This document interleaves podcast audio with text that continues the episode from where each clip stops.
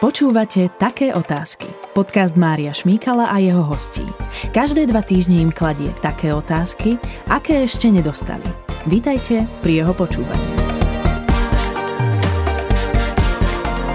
Keby sa Ľuboš Blaha venoval krasokorčuľovaniu alebo gymnastike, mohol byť olimpijský víťaz.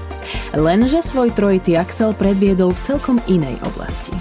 Kým kedysi sa zúčastnil festivalu Pohoda aj dúhového prajdu a napísal o nich pochválne príspevky, dnes už na ich adresu nenájde polovicu pekného slova. Tak mi sa život otočil 365 stupňov. Čo sa muselo stať, aby sa o toľko stupňov otočil život aj Ľubošovi Blahovi? Vníma vlastný podiel viny na tom, že s ním mnohí odmietajú diskutovať?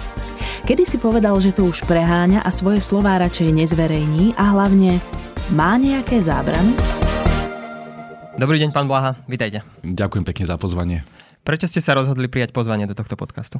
A ja som ten typ e, politika, ktorý prichádza prakticky kamkoľvek, kde ma pozvu. Nepamätám si, že by som odmietal pozvania do televíznych alebo rozhlasových diskusí, takže keď prišla od vás pozvanka, tak som mu veľmi rád prijal. Skôr mám opačný problém, že e, by som sa rád e, so svojimi názormi prezentoval aj povedzme vo verejnoprávnej televízii či rozhlase a tam ma nejak nechcú pustiť. Nasledujúci rozhovor bude viac praktický ako politický a Ľuboš Blaha sa v ňom premiérovo bude snažiť nikoho neuraziť. Nie, že by to bol jeho nápad, to si len moderátor podcastu zmyslel, že bude dávať hosťom príležitosť zamyslieť sa nad samým sebou.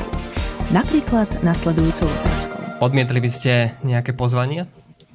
Mm, nemám takto v hlave predstavu média, ktoré by som odmietol, aj keď som veľmi kritický voči tzv. liberálnym alebo korporátnym médiám, napríklad k denníku N alebo k SME, ale aj v minulosti, keď ma SME oslovilo, aby som s nimi robil interviu, tak som samozrejme neodmietol. Považujem to za takú akúsi morálnu povinnosť politika ísť do médií.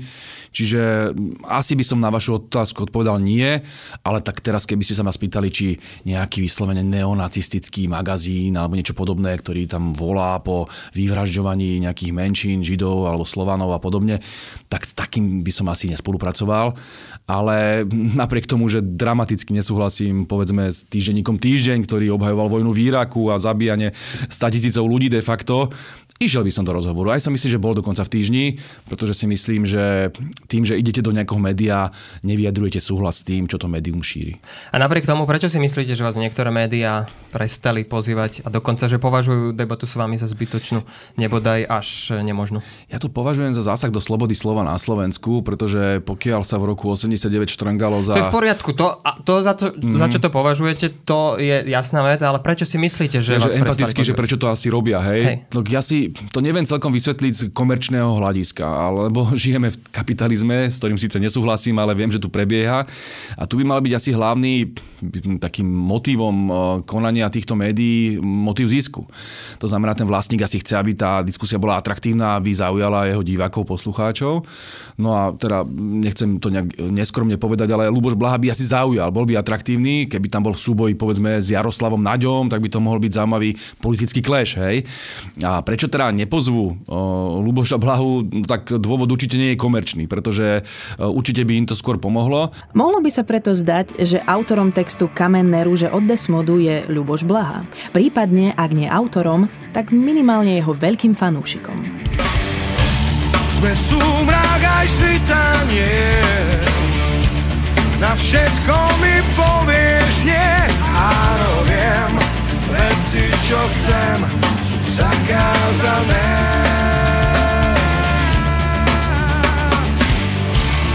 Už nevládzem skrývať zlo Už nestojím o milosť Áno, viem Všetko, čo chcem zakázané.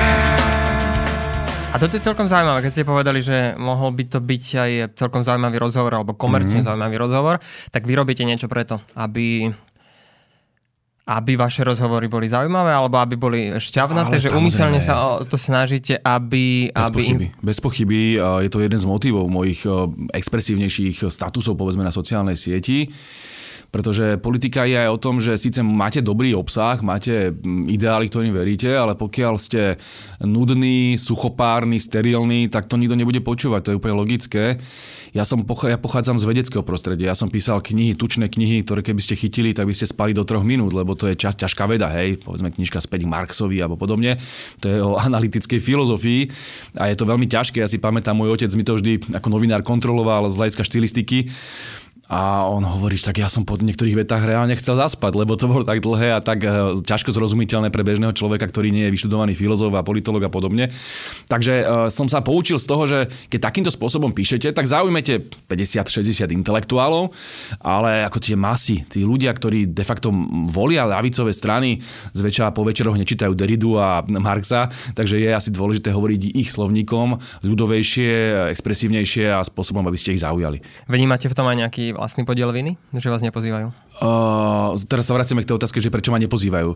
Takto, ano. ja vám poviem, že uh, ak by bol dôvodom toho, že som teda expresívny, lebo to je to, na čo sa vyhovárajú, že teda hovorím uh, veci, ktoré obsahovo sa im nepačia, to je prvá vec, čo je úplne absurdné, však v demokracii by nemalo byť problém vypočuť si iný názor.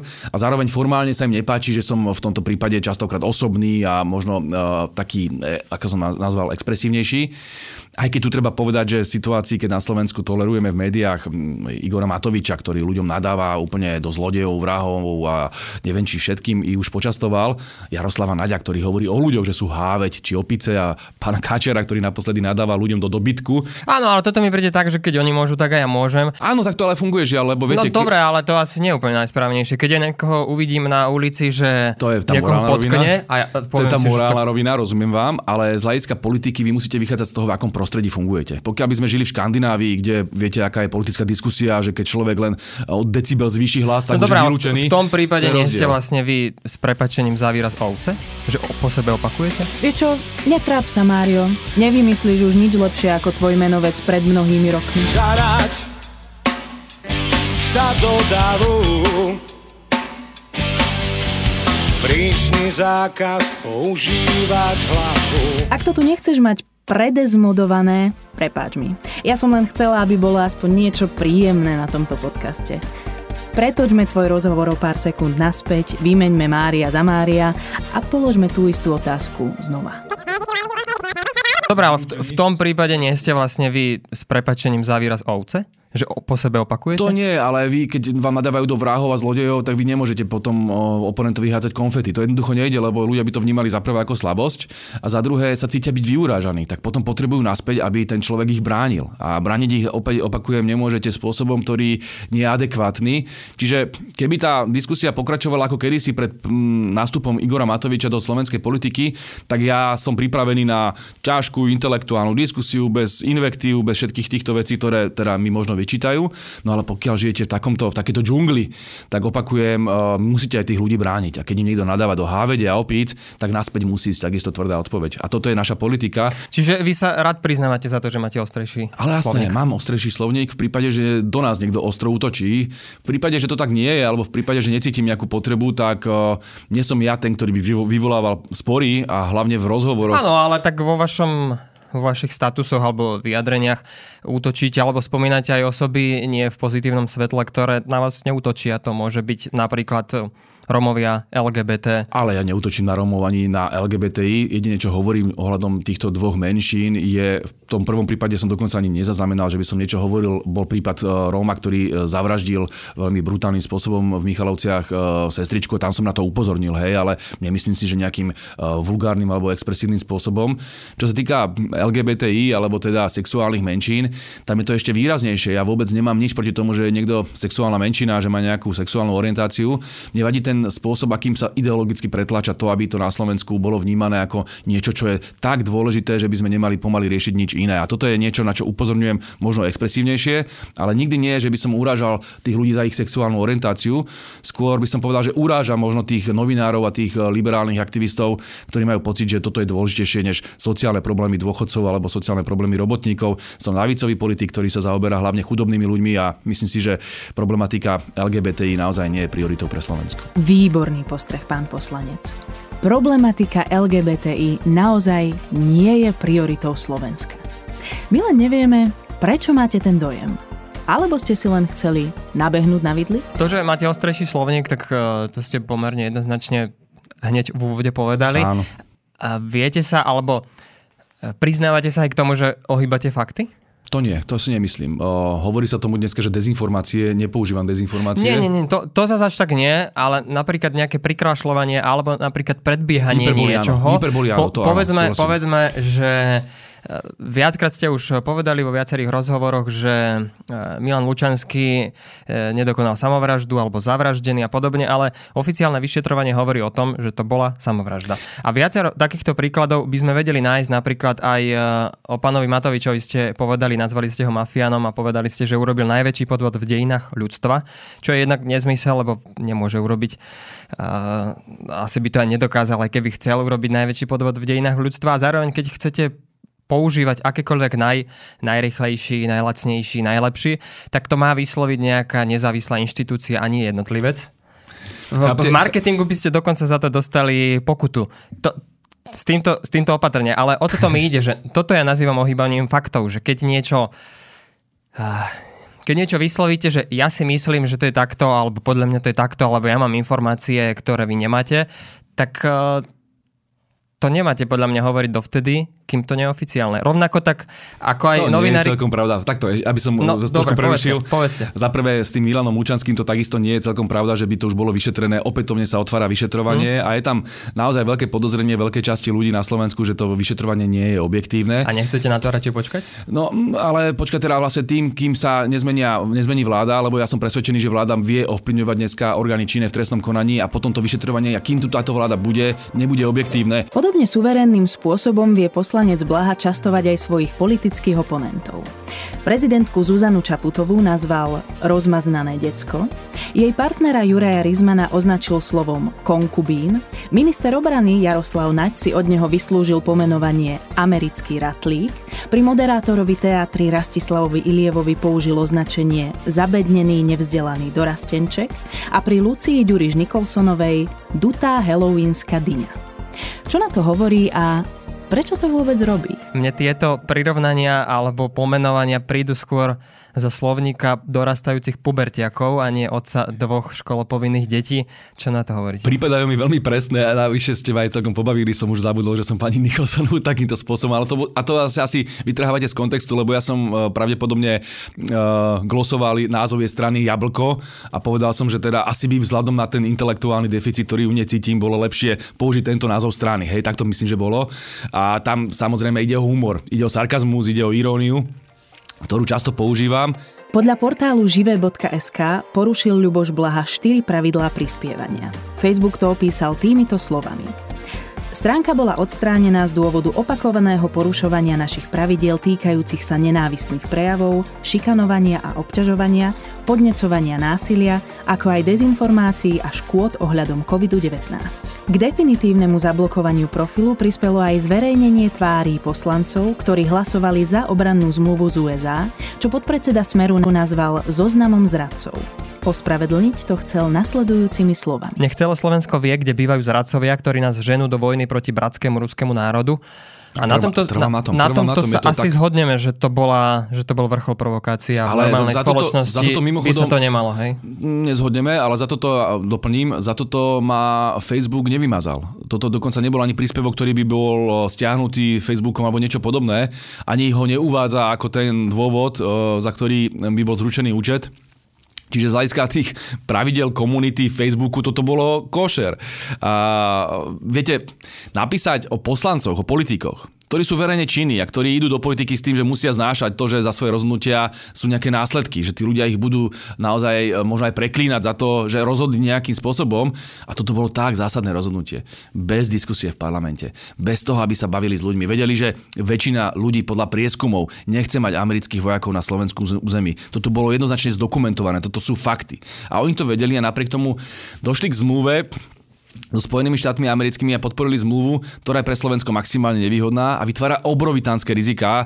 A my sme ich spomínali viacej krát, že tie riziká sú tak, že oni zmluvne nemajú ani ošetrené, že keby Američania sem dokonca aj jadrovú bombu chceli nasadiť, tak to môžu urobiť. Môžu, lebo nikto ich nemôže kontrolovať, čo sem dovezú. A máte vy nejaké zábrany, keď ste ich nazvali zoznam zradcov? Ja som presvedčený, že mm, pokiaľ veľká časť, povedzme, liberálnej kaviarne označuje Vasila Bilaka, viete, kto to bol, za vlasti zradcu alebo za zradcu vlasti, lebo sem pozval teda vojska Varšavskej zmluvy, tak ja mám právo povedať podobne, aj keď možno trošku hyperbolicky, že tí, ktorí sem pozvali amerických vojakov proti vôli národa, sú takisto zradcovia. A takto som ich nazval a na tom trvám. V poriadku, teraz tá otázka, či máte nejaké zabrany?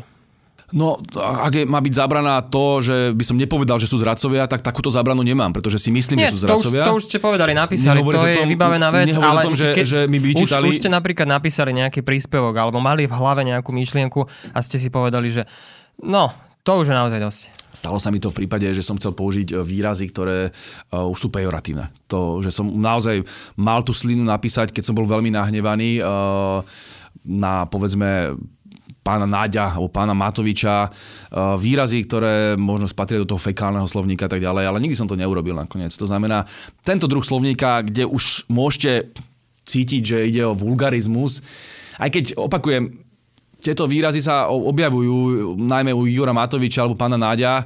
Uh, poviem vám to ešte inak. Na politikov veľmi často mm, používam tvrdý slovník, ale vo vzťahu k ľuďom, aj k ich voličom, vo vzťahu bežným ľuďom si neviem predstaviť, že by som použil výraz dobytok, opice, háveť, ako to robí, robia predstavitelia Olano a teda dneska demokratov. Uh, toto je naozaj cez čiaru. Zároveň by som si asi nelajzol, ako to spravil pán Sulík, keď uh, sa ho pýtali na mňa, tak povedal, že ja som koronavírus. To je, to je ako keby som povedal človeku, že ty si rakovina, že ty si človek, ktorý je smrteľná choroba, ty si niečo takéto odpudivé. Tam by som si asi dával pozor, aj keď opakujem, že niekedy eh, v tej politike sú aj emócie, takže netreba sa tomu čudovať a mohlo sa mi takisto stať, že mi ušlo, ale tak naozaj v takých prípadoch by mi to bolo ľúto. V roku 2002 sa ako 22-ročný zúčastnil festivalu Pohoda, kde na adresu predsedu strany Smer sociálna demokracia Roberta Fica pokrikoval basgitarista Slobodnej Európy Braňo Alex handlivé výrazy. Ako redaktor ľavicového týždenníka Nové slovo o tom Ľuboš Blaha napísal aj článok. Oznámil, že Fico je kokot a v ďalšej pauze medzi pesničkami publikum informoval, že komunisti sú kokoti. Nik z prítomných sa však pochopiteľne nečudoval. Pang je už jednoducho taký. Konec citácie. A teraz moja otázka. Dnes sa, dnes už nedokážete myknúť plecom, že svet je už jednoducho taký? Myslím, že z toho kontextu bolo zjavné, že som s tým nesúhlasil, lebo som sa cítil byť ako komunista v tom čase, takže zjavné je, že to nebolo niečo, čo som, čo som uh, schvaloval. Ale je pravdou, a to bez, bez pochyby priznávam, že keď som mal 22 rokov, tak som bol, opakujem, inde. Aj uh, ideologicky, aj intelektuálne a viete, už som to spomínal, keď máte 22, tak si idete vypiť zbaliť babu a máte úplne iné problémy, ako keď máte 43 a máte rodinu, potrebujete ju uživiť a zistíte, že zrazu kvôli zdražovaniu, vojne a všetkým tým svinstvám, ktoré robí vláda, nemôžete toto robiť. Čiže tu treba odlišovať, tá miera zodpovednosti je úplne iná. Aj tá miera e, vnímania reality toho mladého človeka je iná. Ja som v tom čase, ale to som bol od mladí, v podstate od 14 rokov, bol skôr taký libertínsky uh, socialista, libertínsky komunista, akokoľvek to nazvete.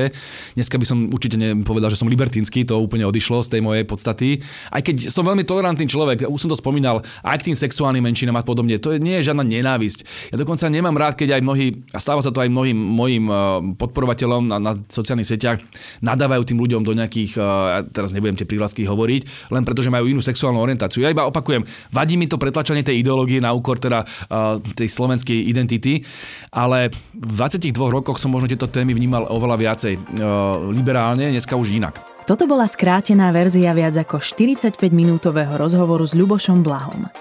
Koľko ľudí mu pomáha so sociálnymi sieťami, koľko na ne míňa peňazí a koľko času mu zaberajú. Ako si vyhodnocuje úspešnosť príspevkov, ako sa naučil, čo funguje a prečo nečerpá informácie z alternatívnych médií, ale z denníka ZME a prečo si ho aj predpláca. Ak si to chcete vypočuť alebo prečítať celé, navštívte web stránku takéotázky.sk a aktivujte si predplatné podcastu. Získate možnosť navrhovať otázky a obsah budete mať s týždňovým predstihom aj prepísaný v textovej podobe. Tiež budeme radi, ak nám dáte odber a ohodnotíte nás. Ďakujeme.